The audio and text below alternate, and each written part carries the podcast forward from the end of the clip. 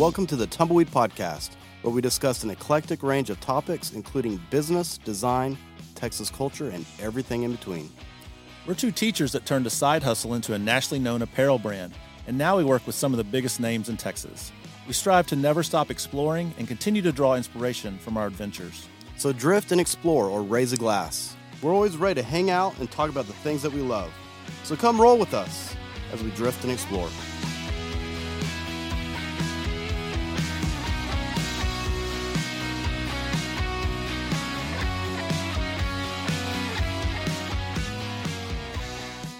All right. Good morning. and Welcome to the uh, Tumbleweed Podcast. What's up, Brian? What's up? How are you? Good, man. Monday morning, you know, um, it's the first Monday I've had to actually go to work in a few about about a month, you know, Yeah. since the Christmas break and everything. So, uh, definitely the uh, you could tell it was a Monday because of the the traffic this morning. Uh, there were some crazies out there driving. I mean, I almost got ran over once. Yeah. I know for sure, but uh, you know, it is what it is. So- Oh, I like your uh, coffee mug there. I didn't notice that. I know. Uh, Um, compliments of uh, Junkie Trinket hustling uh, some coffee mugs out on the uh, estate sale line. I think I found that at an estate sale. It was an Alamo cup, which I saw first, and then your name was on it. And I'm like, well, I got to buy it for Brian. Yeah. So For sure. I don't know how old that thing is, but it, it's pretty cool. Yeah. Um, Well, it's my go-to mug now. I know Tumbleweed, we sell some pretty cool mugs, but this is my uh, Saturday and Sunday morning coffee mug. so good. That's that was 25 cents, uh, well spent, I guess, oh, it's good. or whatever it cost me. I know it wasn't much. I wouldn't Yeah. spend too much, but uh, yeah. Well, Cowboys are done. Looks like so. This is Football season for the locals is over. I know, I- you know, some of you listening, you might be a Cowboy fan, you might hate it, but since we're in Frisco, you know, it's the Dallas Cowboys, but I like to think of them as the Frisco Cowboys. Oh yeah. They're based right here, so Based right here in town, so there'll be a lot of a lot of sad folks here in town. Um, but yeah, it's always more fun when the Cowboys are winning for sure in Frisco. But uh, But hey, let me ask you this question. I saw your tweet last night. The best part of the game was the uniforms. yeah, Who who had the better uniforms? I'm Cowboys, Uni- I'm a uniform guy.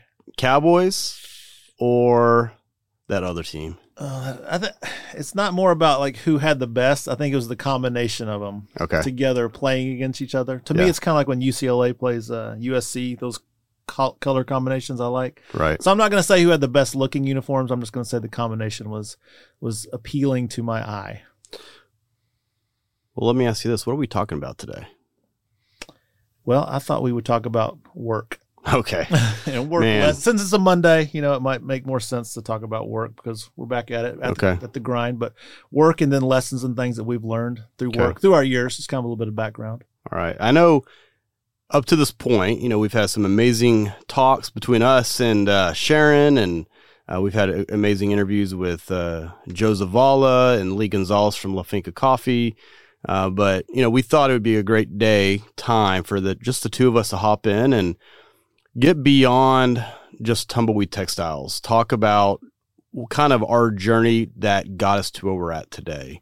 Um, but it is a new year, and so I want to ask you a couple questions about your personal life. Oh boy, Oh man, because uh, we chatted yesterday when we met up over at the True Texan or True Texas uh, HEB barbecue. right.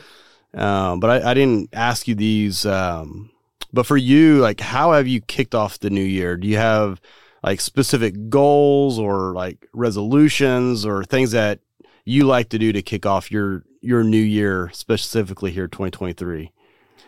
Yeah. So usually, well, this this particular year, I've done it for the last couple of years. I've done like a dry January where I've tried not to have any alcohol at all. So That, that was tough. I saw that you went to Petticoats the other day. I, well, I know I, I did break it for for one drink. Um, my wife kind of twisted my arm, and I, I did that. But then I was back on, you know, Okay, okay, back on the wagon after that. But uh, so it's been you know twenty something days, which which I'm not. I don't drink a whole lot, but just to not have any, uh, and then also trying to eat a little bit better, a little bit more protein in my in my lunch and things. And Yeah. I'm kind of doing an intermittent fasting where I'm not eating until eleven or noon every day, and then I stop eating around six. So I go for 18 hours without eating. How, how's how's that going for you? It's going good. I mean, I feel I feel great. I feel physically pretty good. Yeah, Um, so it's definitely something I think I may just keep up. yeah. So we'll see how it well, for me, I'm not a big like res like New Year's like these are my th- I, I'm a I'm a very goal oriented person year round. So like I it's hard for me to do the January I'm going to do this just because I kind of already have that going year round. Yeah. Uh, it doesn't mean I keep to my goals. Like working out, I always want to work out, but I never Right. do. Uh, but for me and Hillary, I, of course, uh, through my faith, you know, I'm, big, I'm a big believer in like tithing um, and your first 10%. And so I've been trying to think of like my first 10% of the day, making it water, uh, not coffee, or you know, just making sure I'm intaking the first 10% of what I'm doing in the week uh, to be rest, sleep, working out, things that are a lot healthier than just my coffee, beer, whiskey, wine, Dang boy. queso, Yeah. uh, nachos, Queso, whatever. yeah, for sure. And so that's kind of my goal for this year, not necessarily a resolution, is to uh, just better treat my body so I can have better health. Right. We bought a rowing machine over Christmas. Okay. Who was that? Was that yours or your wife's idea? It was my wife was she mentioned being interested in maybe starting to do Okay. rowing or something. I'm like, really? Okay. So um found one on Facebook Marketplace, Okay. nearby neighbor, Okay. guy that you know. Big deal. It's pretty Discount? pretty nice. Yeah. Yeah, he, he gave me gave me a little deal on it. So Carrie's been working with it every morning. I haven't jumped in there quite yet. Yeah. Um, but she's been rowing every morning, so it's Okay. something we have upstairs. So I'm, That's I'm cool. definitely it's, it's kind of like uh, that house of cards, you know, and Yeah. President would be down there rowing. Same type of deal with the water and stuff. Yeah. So we'll see how it goes. Well, I had a little little health scare recently. I went to a little urgent ER care, and unfortunately, for my new year, I kind of got pushed into needing to have better health. You know, Yeah. so I'm not. I don't have a row machine or anything like that at my house, but my goal, I want to go get a bike Yeah. and uh, start riding a little more. And uh, our neighborhood just built a good, cool trail that goes. What to us makes me feel like we're out in the middle of nowhere. It's still the burbs, um, but I'm hoping to get out, work out a little bit. Yeah, I think that's always a good thing to start the new year off. Just a little workout, eat a little bit better. Yeah. Um, yeah, good way to start. Well, that kind of transitions me into what we're talking about today. And I knew what we are talking about today, of course. But, you know, management, I've said this before. Uh, my previous boss from the marketing world always shared like, what is management? And it's, it's knowing where you're at, learning from your past, but ultimately it's knowing where you're going and building a bridge between here to there. And management is, is the process of getting over that bridge to hopefully your destination. And uh, for us, I think as uh, from where we're at at Tumbleweed Textiles as the owners of a company that has evidently grown and has had amazing opportunities, amazing experiences with you on the latter end of your career in Frisco ISD and education, it's easy to stop and stare from where we're at and look backwards and think, man, a lot of our opportunities, a lot of the, our successes, a lot of our failures, a lot of things have come from moments of our life that at that moment we didn't realize what it was, but now looking back, it was a blessing in disguise that helped was the catalyst to get us to where we're at today. And so as as we're discussing today's it's not about work, but it's about how did we get to where we're at through the experiences of life. Right. And so for you, kind of opening them up, um, you know, how do you want to get, kick this off um, to kind of share maybe stories and things of your life that's helped you get to where you're at today? Yeah, I mean, I think we could step back to kind of just my upbringing uh, to start with. I've mentioned before, you know, I'm the son of a high school football coach here in Texas, and so work ethic, you know, Yeah. hard work, putting in your dues, working in extra time, you know, in the weight room or running, that kind of stuff was was things that I saw as a as a young kid, even when my dad was coaching high school and I was in elementary school, just being around that, um, the the work that he put in for game planning, all those things, you know, I think laid the foundation for me. And then, of course, when I was able to play for my father uh, in high school, um, with my dad being the head coach, you know, I had kind of this little extra like, I need to be the first one in the gym. I need to be the first one here. I need to be the last one who leaves the weight room. I need to try and do the things, set an example, and put the work in to set the example that my dad is trying to teach everybody. For sure. Um, so I kind of felt that, um, and I knew that that was just part of the way that that things worked uh, back then. Of course, the importance of family, building Yeah. a team, that kind of stuff. Well, it was for athletics. eh, obviously, you you know you you have the story of uh, you know, Coach Matulich, the the OG Coach Matulich, um, being the football coach and and the things that you've learned there. What was your first sport that you kind of kicked off in youth and uh, in amateur sport? Right. I think my first sport was one of the only ones that you could kind of do back then was like soccer. Okay. So I did soccer yeah. like in third and fourth grade. Um, yeah. My dad was really strict about you're not playing football until they have it at school. Yeah. I'm like, okay. So I never played pee wee football. I didn't play football till eighth grade because right. we lived in Lufkin and that's the first year they had uh, football. So it probably was no business for me playing football anytime before that because I was about as big as a pencil. I was so skinny very skilled and fast and could catch and throw and all that stuff. Right. But I was like, I could get broken half really easily. Yeah. So eighth grade, I still was very skinny and then kind of developed, I still was skinny all the way through high school. But, uh, yeah, soccer was my first sport. Played a little baseball, hey, it's, it's basketball, so- then hit that till seventh grade. So, all right. You know, for me, soccer was my first sport. Actually, my father was still active in the Air Force. So my mom was the one that had to take me, and she had no clue, right? And because I was the kid that would dive and be crazy and just throw my body anywhere. I, I just was a daredevil, uh, exactly like my son Luke. Was say uh, he's he's insane. He loves diving and running and jumping, and he'll do anything. Um, but because of that, they put me at goalkeeper, and so and I'm short now, and comparatively to you, and probably the average man, I guess. I hate that. I'm I'm a short person, but um, I was actually the, always the tallest at that age. So, uh, but it's amazing how that helped me learn quite a bit, even at a youth age of goalkeeper, right? Mm-hmm. Um, and more defense. I was always actually a defensive player. And even going into youth sports and, and even into high school, and I played, you know, soccer uh, and club soccer and things even though I was an offensive player by position, I always approached everything in a very defensive way. Gotcha. Um, and was, I think it was because my first position was goalkeeper. Yeah. And um, so, anyways, totally random, but yeah, um, that, well, that's where I got my start. you mentioned like growing up in a military family. I'm I'm assuming a lot of the things that you saw in your dad and just like the the structure of his life. Yeah. You know, something that's probably rubbed off on you as well. Well, for, for sure. I mean, it, what our personal life was very much the same way we had to run our my athletic life. I mean, with my family, sports was a job, right? So there might be a difference here of how we were raised in a sense. Like with my dad, if I scored one goal, he was not happy unless I scored two goals. Okay. And if I scored three goals, he was not happy because I didn't get an assist and three goals. But the funny thing is, looking back, he's like, "Hey, I, that was me pushing you to be better." Right and his biggest thing was never settling. Um, and so being that military family was if it, soccer practice was at 6 p.m., we were there at 5:10. I had to have my own warm up, and I had to go out and practice for my practice before the the practice wow. began. Oh wow! And so, and that a lot of that did root from being in a military family.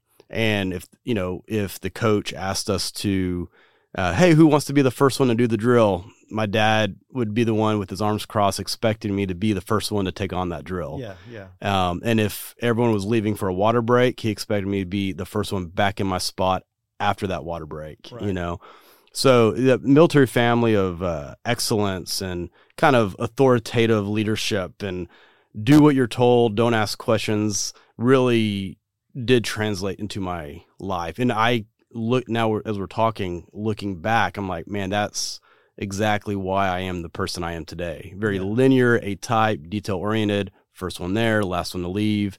Um, so that military family really was a blessing, but also might cause a little of my anxiety that I have today. Is uh, I am a perfectionist. Right. Um, but what about you? How, how did your dad approach? Because uh, also being a coach, there's a high level of excellence, but also you know you're close to him because in high school sports middle school sports he's actually there in the hallways at school. He, he knows and sees what's going on. Um, how did he kind of guide you through your your your sports career in middle school and high school? Well he did a really good job i think of leaving everything on the field. Yeah. Like when we went home it wasn't like we were watching game film. He was harping on things that maybe i screwed up on and things like that. Um, i will say this um, effort was usually never the issue like aggression and effort and like competitiveness i was never you know told that i need to get more aggressive i need to get more that was never the issue. It would usually just be tactical stuff. I was the quarterback Okay. in high school, Yeah. and so you know there'd be times that I'd screw up, and he'd chew my butt out, you know, on the sideline, and then you know we'd lose the game or we'd win the game, whatever you know what happened. But it wasn't something that we dwelled on, you know, and took home. So I thought that was kind of good. And the, but there were there were um, I guess higher expectations maybe on me. Like I felt a little bit more of the pressure, but I kind of looked forward to that because I enjoy the athletic competitiveness of it. So I wanted to do well. I wanted to, Yeah. you know, so effort, like I said, was never usually the issue with me. It was usually just screwing up or going so 100 miles an hour too fast, doing something. Right.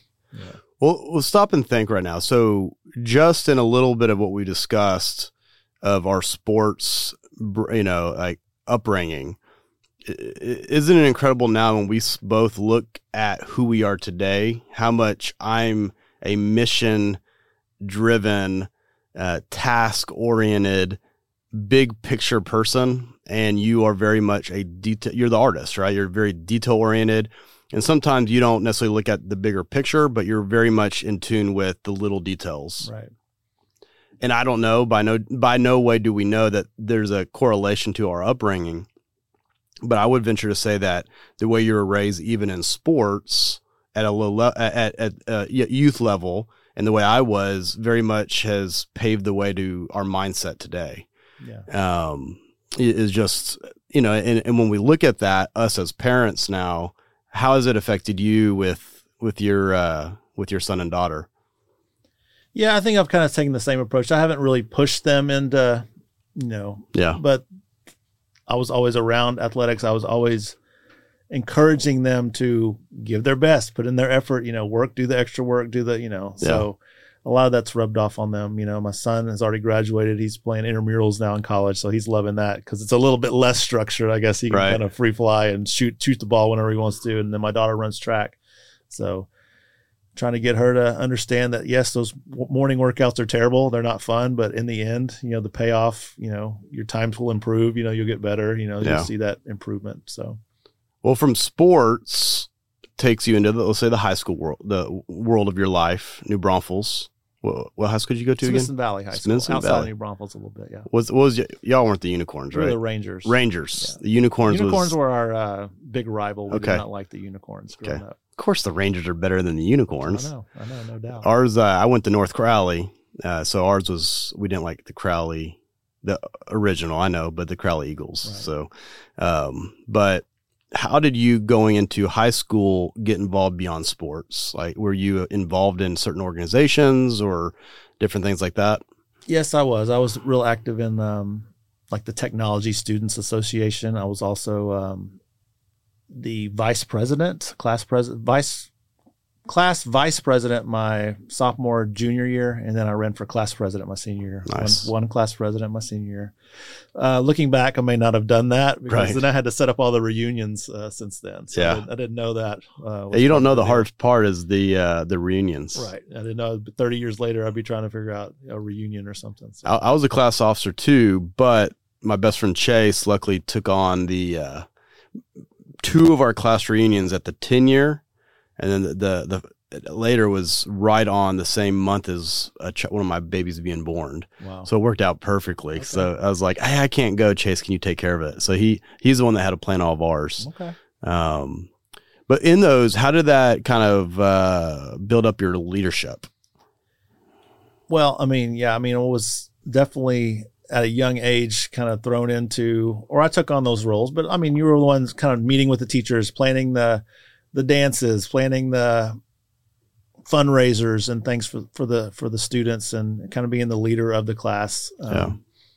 The things that we did now nowadays, you know, at my high school now, some of the stuff that they do is way beyond what we were doing uh, as the as the class president. But I was kind of the, the person that would you know meet with the administration, kind of talk about our class, what can we do, what fundraisers can we do, getting things approved, Right. that sort of thing. So it was Yeah. it was great. I mean, I learned learned a lot, and and that definitely kind of propelled me early on um, in that leadership role. You know, I t- mentioned I was a quarterback. Yeah. Also, I was a captain on the basketball team. I ran track, so I did a lot of things that I, where I was kind of more of a leadership role, For sure. um, sports wise and academics. Yeah.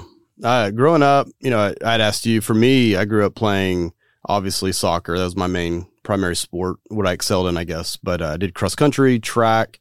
I was a 400, 800 and a mile runner.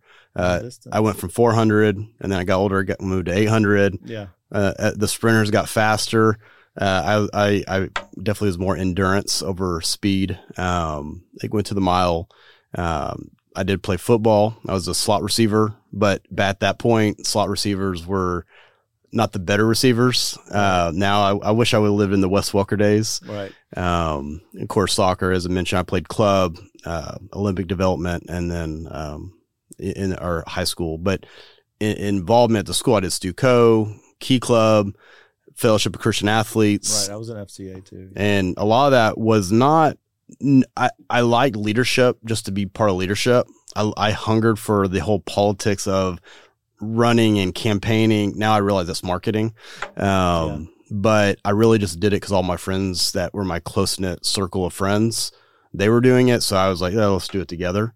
And so it was almost another outlet of social life was to just have fun. And sometimes we got to go on trips to like San Antonio if you're a, a part of the Stuco or, you know, we got to do some of the extra things or the, I always like the, um not the accolades, but the ability, like, like getting involved, uh, a lot of times help with our interaction with teachers. Like Yeah. it helped with grades and, Mhm. um, I, I like being treated a little differently in the sense because you're involved and Right. teachers saw that you're involved and, um, and that of course that carried me into college. I got same thing, got involved. Uh, I was not a collegiate athlete, but I got involved in intramurals. Uh, but also led me to my first job. And in, in high school and college, I was a busboy at a restaurant in Fort Worth. Uh, but my first what I, job, I think I really learned a lot was working at Academy, and I was a over the golf uh, department. Oh wow. All right. I had never played golf. Yeah. I didn't know anything about golf, um, but I could sell anything in the golf department, and that was what my manager told me: is fake it till you make it, kind of thing. Was act like you know what you're doing, um, and so I always had a, a great time. And that's pre YouTube and pre social media, so people could believe what I was selling. Yeah, I mean, golf is one of those technical sports too. I mean, you kind of got to know what what driver someone's looking for and the length of the, you know, everything. And there's a lot of little details that the golfers are really Yeah. into. Yeah. So I mean that that really I learned I love sales at that moment, and I loved. Um, I hated inventory that was the part at the end of the night I had to do, uh, but I really learned that I love sales and interaction with people. Um, but what about you? What was your first kind of gig job that kind of kicked off your your hustle of of uh, money? My And- first job was uh, after my sophomore year in high school. I worked at the local elementary school on the maintenance crew. Um, yeah, Mm-hmm. so mowed the grass, painted the swing sets, changed every single light bulb in the school almost. Nice. Um, repaired walls, repaired. Um, what are they called? Back then, they were chalkboards, desks. I mean, I did all the maintenance stuff. Making three sixty five an hour. I Nice. was doing big. Did that for two summers that was pretty, you know, it was a good first job because I had a little bit of money in my pocket now finally. Um, after I graduated high school, I worked at an ice company Hmm. there at Canyon Lake. It's called the Canyon Lake Ice Hole. We would spend an hour every morning, like in full on like winter clothes in the freezer, like bagging bags of ice, like eight pound bags of ice. And we'd stack them on these pallets. We'd wrap them all up. And so we could get like three or four pallets a morning done in one hour. And then the rest of the day, I would deliver ice all around Canyon Lake uh, to all the river outfitters and tubers. That's know, cool. like, you know, New Braunfels down along River Road and stuff. So that job really was kind of like a. I was 17. I graduated high school. I was 17. I was driving an ice truck, like a legit ice truck, like full of like tons of ice in the back. Uh, my coworker was a 35 year old man. nice. This was like his job. I was Yeah. just doing it for the summer before I went to college, but it was crazy because the boss he let me take all the money. I drove the truck, and I had this 35 year old assistant with me that would Mhm. he didn't let him touch the money. He didn't let him do anything. Like I was in charge at 17, kind of run the show. So that was kind of a neat deal because I was driving all throughout the hill country delivering ice. I worked every single day that summer. I remember counting up like I worked 98 days in a row. I didn't take one day off, weekends included yeah. because we would hit overtime. Like I'd hit overtime on Thursday, and then we are getting time and a half. I was making four bucks an hour at this job, Oh, so I was making like six dollars from Thursday through Sunday. Yeah. And he paid us with a check every Monday morning. So it was really, really good little, Yeah. little good. I was made a lot of money right well, before I went the to thing about hindsight, you look back right now, like your your son Max, like, and my my my kids, right, or even my students that I taught that are not too long. It's just amazing. Like, would kids today do the jobs that we did? Like the expectations and the freedoms and the responsibilities we had back then. They don't have, you know. It's like it's Yeah. like that'd be a, a lawsuit waiting to happen it's a today. lot harder. Yeah. you know, I look back my first like gig that was similar to what you're saying, like w- took on a lot of responsibility. Um, I was working at a church in Fort Worth. It was off Berry Street. So anyone listening that knows Fort Worth, this was by the original um, Fuzzy's Taco uh, down the street, at large church, East Berry, uh, really close to I-35, and I was kind of like you. I was in maintenance. And so I was making whatever minimum wage, four dollars at that Yeah. point, uh, which I thought was great. And I would walk around in my little blue collared uh, button up Dickies shirt and whatever pants I had, and I would go in and do whatever, like drywall, paint, change out. My, my favorite thing was taking the the uh, lights and going to the compost and like hearing it pop real loud. Yeah. Right. But then at night, I transitioned from that role to security. And you got to think, I was a 17, maybe 18 year old Right. guy uh, in an area that did have gangs. And uh, we were at an intersection where there was two different uh, groups, one on the north side, one on the east, uh, south side. And I would go between the, the youth uh, area that was across the street. And then I would have to go lock all the doors from all- you know when the, the different services were over, and then go across the street to the church, do the same thing, and uh, all the way up till midnight. I was doing this, and there was multiple times you'd hear noises or cars pull up, and I, it was my job to tell them, "Go shoot, get get away." Yeah. And I, I look back, like, I can't believe that they allowed me to do that. Oh, you yeah. know, The things I was doing at 17, like driving that ice truck down River Road and like people Yeah. like everywhere. Like, and I'd pull into like one of those outfitter store places and there were like hundreds of people like in bikinis and like beer and just like, it was just wild, a Yeah. wild scene. Here I am 17. We would go to Gruene Hall, same thing. Like we'd go on a Saturday night and they'd need ice. And Yeah. I couldn't, you know, we'd have to back the truck in there and I'd be delivering ice. Everybody's getting ready to watch whoever was going to come on at Gruene Hall. We're rolling the big, you know, deal of ice through there. Yeah. Crazy stuff that I can't imagine like some high schoolers trying to manage now. Cause I was, you know, having to take charge and like move people and like, you know, hey, what? But here's the cool part of that job. What band did you see while you're having to to work?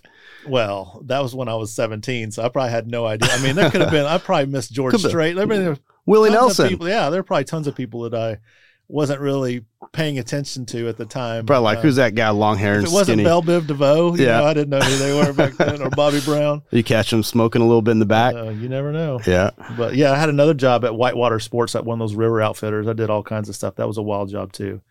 You know, patching canoes, driving the shuttles. Um, This was like a college job, and we you know, work in the campground, cleaning the campground. So, work with a lot of really interesting folks down there at Canyon Lake. Yeah. So that's that's that's that's one thing I think that kind of ties on. That, that's helped me throughout. You know, just everyday life now is just the different types of people that you you know, you run into and you have to work with, and you're forced to work with and get along with, even if you don't see eye to eye um, just learning how to, you know, deal with different people that aren't like you sometimes. Right. That's, right. That's the real world. So that For was sure. a good. So, and as similar, you know, I'm not going to repeat what you just said because you said it perfectly. You know, is all those experiences for you, for me.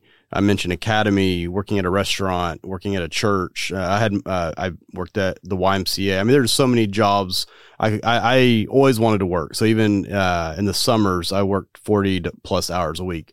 Not because I had to. My parents were amazing. Uh, they took care of me. Uh, I was blessed. But my dad said, I will take care of you if you work, right? It's like Yeah. you have to earn your keep. Um, and that also helped me learn to manage time, right? So I'd go from school to athletics to t- typically, you know, student council s- functions. I would still hang out with my friends, um, still play pickup basketball at night, go to work, come back, do it all over again, right? It's just, uh, for me, learning how to deal with people, interact with people, older, younger, different skill sets, different personalities. You and I probably similar, different work ethics than we have because we both work hard.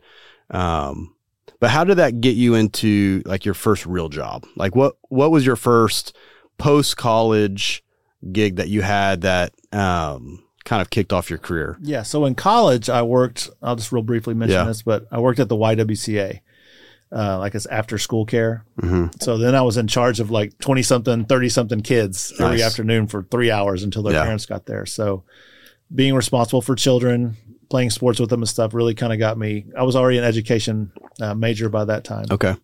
Geography was my, was my main point of study. I wanted to coach. But yeah, my first job, um, was in Garland, Texas. It was crazy because my senior year in college, I hadn't done my student teaching yet, and so I went to Garland. Just would drove straight during spring break. I went to the the uh, the school, I guess, athletic director's office. I just walked in. I didn't have an appointment or anything. I'm like, "Is the athletic director here?" And they're, she's like, the secretary's like, "Well, actually, yeah, he's in a meeting right now, but here, I'll walk you in there." So I walk into the meeting. It's the athletic director of Garland, which is Homer B. Johnson. He's got a stadium named after him. He's like a legend in Texas. He's there. There's four other the high school head football coaches are there. One Wow. of the head, a couple of the head basketball coaches for Garland. It was a big district back then. The lady walks me in and she's like, uh, "This young man is here to talk to the athletic director." I'm like, "Oh crud, what have I done?" so I walk in, I introduce myself, and I say, "My name's Jeb Matulich." And one of the coaches sitting at the table looks over and he's like, "Are you Joe's son?" I'm like, "Yes, sir." He's like, "My name's Garland Nichols." He's like, "Me and your daddy coached together at Pampa. You were Wow. like a little bitty dude. You were like in third grade." I'm like, "Oh yes, sir. I remember." He's like, and then he looked back at the athletic director. athletic director said, "Boy, I'm gonna get you a job." There And you so go. That was it. I mean, it was just a, a weird, like a run in. I came, I showed up, happened to be a coach in there that coached Yeah. with my dad like years and years ago when I was a little kid. That was enough to im- impress on the AD to like, he called me Zeb. He didn't know my name. Yeah. He's like, all right, Zeb, we're going to get you a job. And he found me a job. I mean, I had a job and I didn't have to do student teaching. So I was able to get a job at a middle school there and, and start coaching. But yeah. that's just kind of one of those weird situations where the right timing, people who you know For sure. played out big. And the Uh, same thing happened when I got to Frisco too. It was all about who I knew. Yeah. So Well, this, you know, when I taught that independent study class, uh, that was always a lesson I taught my students is they were, they were highly academic, you know, as you know, they're like perfect SATs, ACTs, everything I was not in high school. Uh, but I always told them it's not what you know many times, it's who you know. Yeah. And it's not just who you know, but it's the impact you had on their life, like the credibility through your hard work, your involvement. So naturally, the more you're involved, the more you do, the more people you interact. Of course, the the harder you work and the the you're you're not the thorn in someone's side, but the person that people can look into, look at, uh, trust. Uh, the more opportunities that you might have, uh, career, but it's just all kinds of life, right? Uh, for me, you know, at in college, uh, I had multiple things, like I said earlier, but the one job that really sticks out is I at it was a church, uh, Trinity Church, and it's kind of funny how this worked out. I, my girlfriend, who's now my wife, invited me to go. I went to a different church, uh, different denomination, everything like that, and so I, she took me. And right when we walked in, we like doubled the college ministry just because we had Oh, a, like a posse of Right. people uh, from my fraternity, her sorority, and all that. And uh, the guys like the, the guy who ended up marrying us, Adam, outstanding human, uh, a mentor of mine. Um, he he was like, "Hey, do you want to be an intern?" And I was like, "What are you talking about?" He's like, "Well, obviously you have a lot of friends and you know a lot of people and you like marketing. You could help me do some marketing." I was like, "How much does it get paid?" He said, "It doesn't get paid at all." Like, Ugh, okay. I'll, and so I kept on mowing lawns to make money in college, but then took this job because I knew it would look good on my resume. yeah, And so, and I had no desire to be in the ministry, right? Like it was totally a marketing job for a future marketing job. Uh, in that, get to the point, I actually ended up becoming the college director because he moved over into a different area. And so then I started speaking on our college nights to, you know, 500 to 1,000 students. We put on big events on, on campus. I also became the director of marketing. And so I'm still a college student doing this at a church that has 3,000 plus people. I also helped put on the Easter service, which, as you know, in the church world, it's a big deal. And it was at the United Spirit Arena. So then I got to interact with United Spirit Arena staffing and the uh, Lubbock the Journal uh, put doing all these marketing campaigns and helping plan these events. And I'm still what 21 years old Yeah. uh, doing That's this. great. And that experience, I worked really hard, got really good friends with the board of elders, and I really learned how to work with older people uh, rather than people my age. That became my first career out of college. I just kept with it. I did love it. Um, but it's amazing. I, I share that because my first career job out of Lubbock was at a marketing agency in in Dallas, and it was a guy's book that I read. He contacted the church and said, "Hey, this guy's young. Tell me about him." Yeah. And they're like, you know, they they spoke very highly of me, and they they said what I was good at, probably what I wasn't good at. Um, but he hired me to do a job that was definitely for someone that was well more experienced. But it's because of those experiences I had even at a young age, and because of how I did it and how I interacted with older people, I could act older than my age. And so that's actually what got me to Dallas. My wife and I then got married and you know moved to Dallas, which opened the door to uh, getting into education later on. So, I mean, it's just amazing. I- I- Like you mentioned, just who you know, opportunities, and how I impacted those people, how that kind of guided and directed Well, me even to you where I'm coming to at. Frisco, I think wasn't it your brother-in-law knew the coach yeah. that was here in Frisco, and then Yeah. they overheard you at a restaurant, We're- and then We're sitting there at Campisi's, you know, I was like eating pizza, drinking. Probably that time, I, I don't even know if I was drinking alcohol yet. I was still, I was still in, in tune to my my uh, my ministry world, and so we are just sitting there hanging out, and yeah, Coach Mullins overheard us talking, and um, from there, I got a job in It's FISD. crazy because Coach Mullins, I knew him in Garland, and then I got a job from a, one of my old buddies from college was interviewing at a new middle school in Frisco, and he Yeah. was staying with me in my apartment Right. and my wife. And then he's like, "Oh," he went towards interview, and he's like, "Dude, you got to come to Frisco. It's a brand new middle school. I'm the first hire." Yeah. I know the assistant principal because he's coming with me from Sweetwater, and so then it just all worked out. And like I had an interview the next week, and amazing. I was, and then Coach Mullins is the head coach, and I used to interact with him, and it's just it's just weird all those connections and the webs of people that. But- another th- thing that's important is you don't want to burn bridges Yeah. because you never know kind of who who's who's coming up the pipeline, you know, down the down the road that you're going to interact with, and you're going to be like, oh, that's a person that I've already worked with or known. So if it was an issue where you maybe maybe didn't get along with somebody or you had a bad breakup, Yeah. that's that's definitely some advice I would give people. And I know you hear it a lot, but definitely don't burn bridges with people. Try and stay on good terms, you know, cordial terms with people, um, because you never know Well, we- down the road. I mean, you think that same concept applies to your personal life, but also think about just in, I mean, getting into tumbleweed textiles, how many times people, uh, retailers have ripped you off, they copy your design. And of course, we would, we, you and I both are very competitive, very like, we protect each other. Yeah, Uh, we got each other's back, and it's, uh, we go on Twitter, Facebook. We both like, come on, yeah, and, and eventually we learned, don't burn that bridge. right. So we got better about that, and a lot of times those retailers became our retailers Yeah. rather than our enemy. Right. Find a way around kind of how we can work together rather than Yeah. you know, butt heads and things. But yeah, that's that's definitely something that Well, when you think about us, you know, it's, I mean, how do we come together? You know, we, we talk about all these things in our past, and we're going to obviously come bring us all back together in summary in a moment. But, you know, you and I were sitting at Liberty High School, minding our business, listening probably to Dr. Waldrip, our, the, at that time, our principal, now the superintendent. We found some common uh, connection between us and Texas Tech that probably got us into talking about football and all the different things that we did, we realized, yeah, we might be different ages, but we have a lot of the same interests. And at that point, it wasn't alcohol or concerts. It was probably Texas Tech football, Coach Leach or Michael Crabtree or whatever was going on at that point. And even our history is what connected us, even indirectly.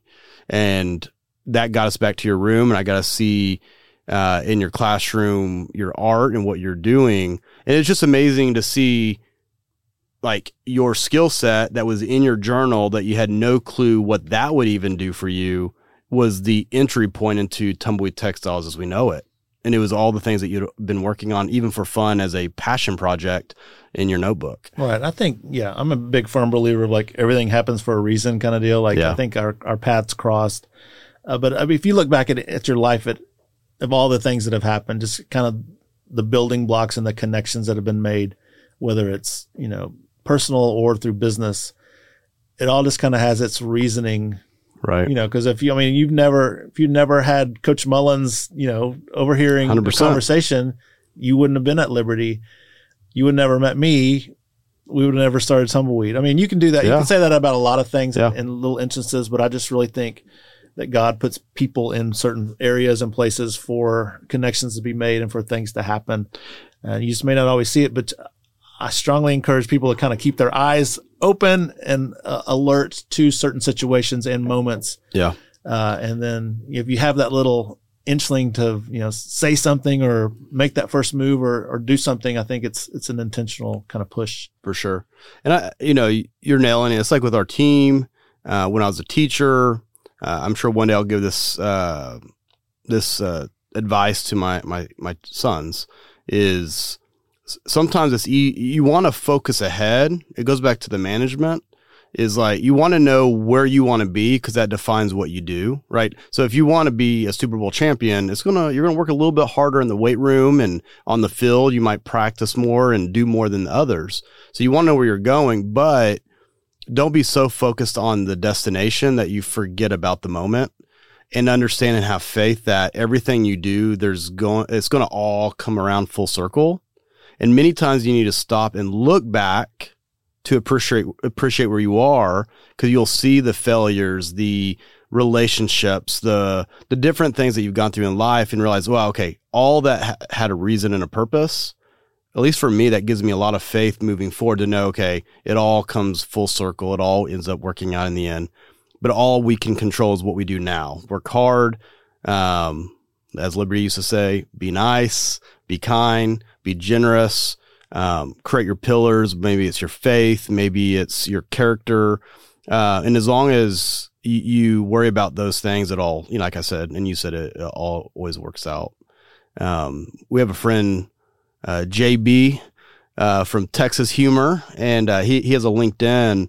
Uh, and actually, you know, we talked about this yesterday, but he had a comment, and I think it's great. As uh, your skills are always applicable to other industries, and so as you're moving ahead, like for you, soon to retire from education, if that's the next few years or so, is all the things you've accumulated in education in Tumbleweed Textiles in all these previous jobs your organizations in high school, the youth sports, these lessons learned, right all those have prepared you for the next step of your journey. for sure and i think you know most people at the time they don't realize you know the skills that they may just think it's like a monotonous job and they're doing the same thing and they, and they get it under their belt and they feel confident about it but then they move to another job and they're like well i've you know for me like i'm you know here in a few minutes i'll be back at school Right. and I'll be wrangling up 30, you know, students, you know, Yeah. between the ages of 15 and 18, you know, and Yeah. like getting them to, to do something. So that's a skill to where, you know, a leadership skill, a teaching skill to where that could be something that would translate into the business world or anything else. I mean, that's, but it's just something I just know it's just second nature to me. Yeah. But like you said, I mean, the things that we've learned that, and that goes back to, you know, when I worked at the Y, you know, wrangling up my students at summer camp and like just those little things, they all kind of build on each other for sure. You know, it's like the analogy, I'm sure you've seen it probably on some TikTok, but like take a cup of water, right? And a drip is just a little drip, but takes many drips to make a cup of, co- you know, a cup of water full. Um, and I think if you have the mindset of every little thing that you do can add up to be a lot, and that's either going to be for the good or for the bad, um, that changes at least my mindset of how I interact with every human. Because you never know. I mean, for us, and there's going to be many podcasts in the future we discuss other stories, but when you look at the people you and I both know over our history that have opened doors, or maybe is my like my good example, Trent Shelton, a good friend of mine from middle school and high school. Um, it was pretty cool the other day. He was doing a live feed, and, and I mean, he has two million followers, Holy right? cow. And I was on this live feed. I popped in just to watch him on Instagram. And he's like, uh, my nickname was B Dog. So he's like, "What's up, B Dog?" Yeah. And he gave me this shout out. And of course, then all of a sudden they were talking about I should be the kicker. I used to be a kicker, and so Okay. they're they're kind of roasting the Cowboys a little bit. And uh, but it's, it's funny because that story at one point was just Ch- Trent Shelton, a middle school kid that was my friend. no one expected him to be the guy he is today. And it's amazing how that relationship with him actually helped launch my wife's photography business because of a girl he was dating at that time. And then he was an asset to us and Tumbleweed in a, in a way because I did give him a shirt at one point. He wore it. He knew people. He's helped me out. And, and uh, you know, with you, there's many uh, same same examples like with your dad and people he knew or relationships you had. It's just you never know. You don't use people for those reasons, but you just never know when it all comes full circle, even with relationships and people for jobs, for life. Could be someone that is there to give you advice. You just, whatever, you know, you just never know. And so every little thing, every little reaction, interaction with people could add up to be life changing down the road. Yeah, no doubt. So that's like we said, don't burn bridges. You know, try to be kind to everybody. Even you don't like, even you don't like somebody, you know, at least be cordial and and you know, don't burn that bridge that, that may cost you later for sure. Now, with you looking ahead, um, you know, where you're at in the stage of life that you're in, kind of pinpointing specifically to the, let's say, 20 to 25 year old audience, is there, besides Don't Burn a Bridge and, um, you know, the relationships thing that said, was there a tip or two that you would give someone entering their first career um, of just perspective of life? Yeah, I mean, don't be scared to work. You know, put in the work, uh, work hard, do the right thing, go above and beyond, kind of make that impression. Um, you don't want to be the person that's, you know, I, I, hear high school kids all the time like, "Oh, I got a new job," and then a week later, like, "Oh, I quit." Yeah. I got a new job. So I'm like, well, you need to build something. You know, show that you're. That's one of the biggest things I think with the young. They want to jump yeah. from job to job. but You know, kind of establish yourself, make those relationships, prove prove that you're a hard worker, that you can do the the job and then also be eager enough to like take on new roles and then try and you know spin that into maybe a promotion or you know yeah. an upgrade in your job you know and let the the people that are managing you see those skills. And then like i said we said earlier get to know those people and they can put in a good word for you you know moving down the road. Right. And that's for sure. what i would suggest. Yeah. You know for me i think it's a not necessarily directly answering that question, but it's like internships. Like, don't be scared to invest in maybe a free internship. Maybe you don't get paid now, but it might set you up to get paid a whole lot later. Is Marcus, this guy named Marcus Buckingham, he has a book. It's uh, playing to your strengths. And in our society, it, you know, the thing about school, you a lot of times focus on your weaknesses. Hey, I'm not good at this. Okay, you need to work extra hard on that to bring up your grade. And I think a lot of times people then do that in life is they focus even emotionally on what they're not good at, but try to find something that you're good at and passionate about. Don't worry about the other stuff and then get really good at it, even if you have to work for free. And, you know, it's like you with being an artist is the more you practice and get better, the more confidence you have, but also the better your skill will be. And I'm sure 20 years ago, you had absolutely no clue that you might be an art teacher that then now has your own junky trinkets, mixed media art, as well as the ability to have tumbleweed textiles and be, of course, this is me saying it, but you know, a renowned, a very well respected Texas artist. And so it's just like you said, work hard, but be willing to sacrifice yeah, along the way. I think sacrifice is definitely a big deal.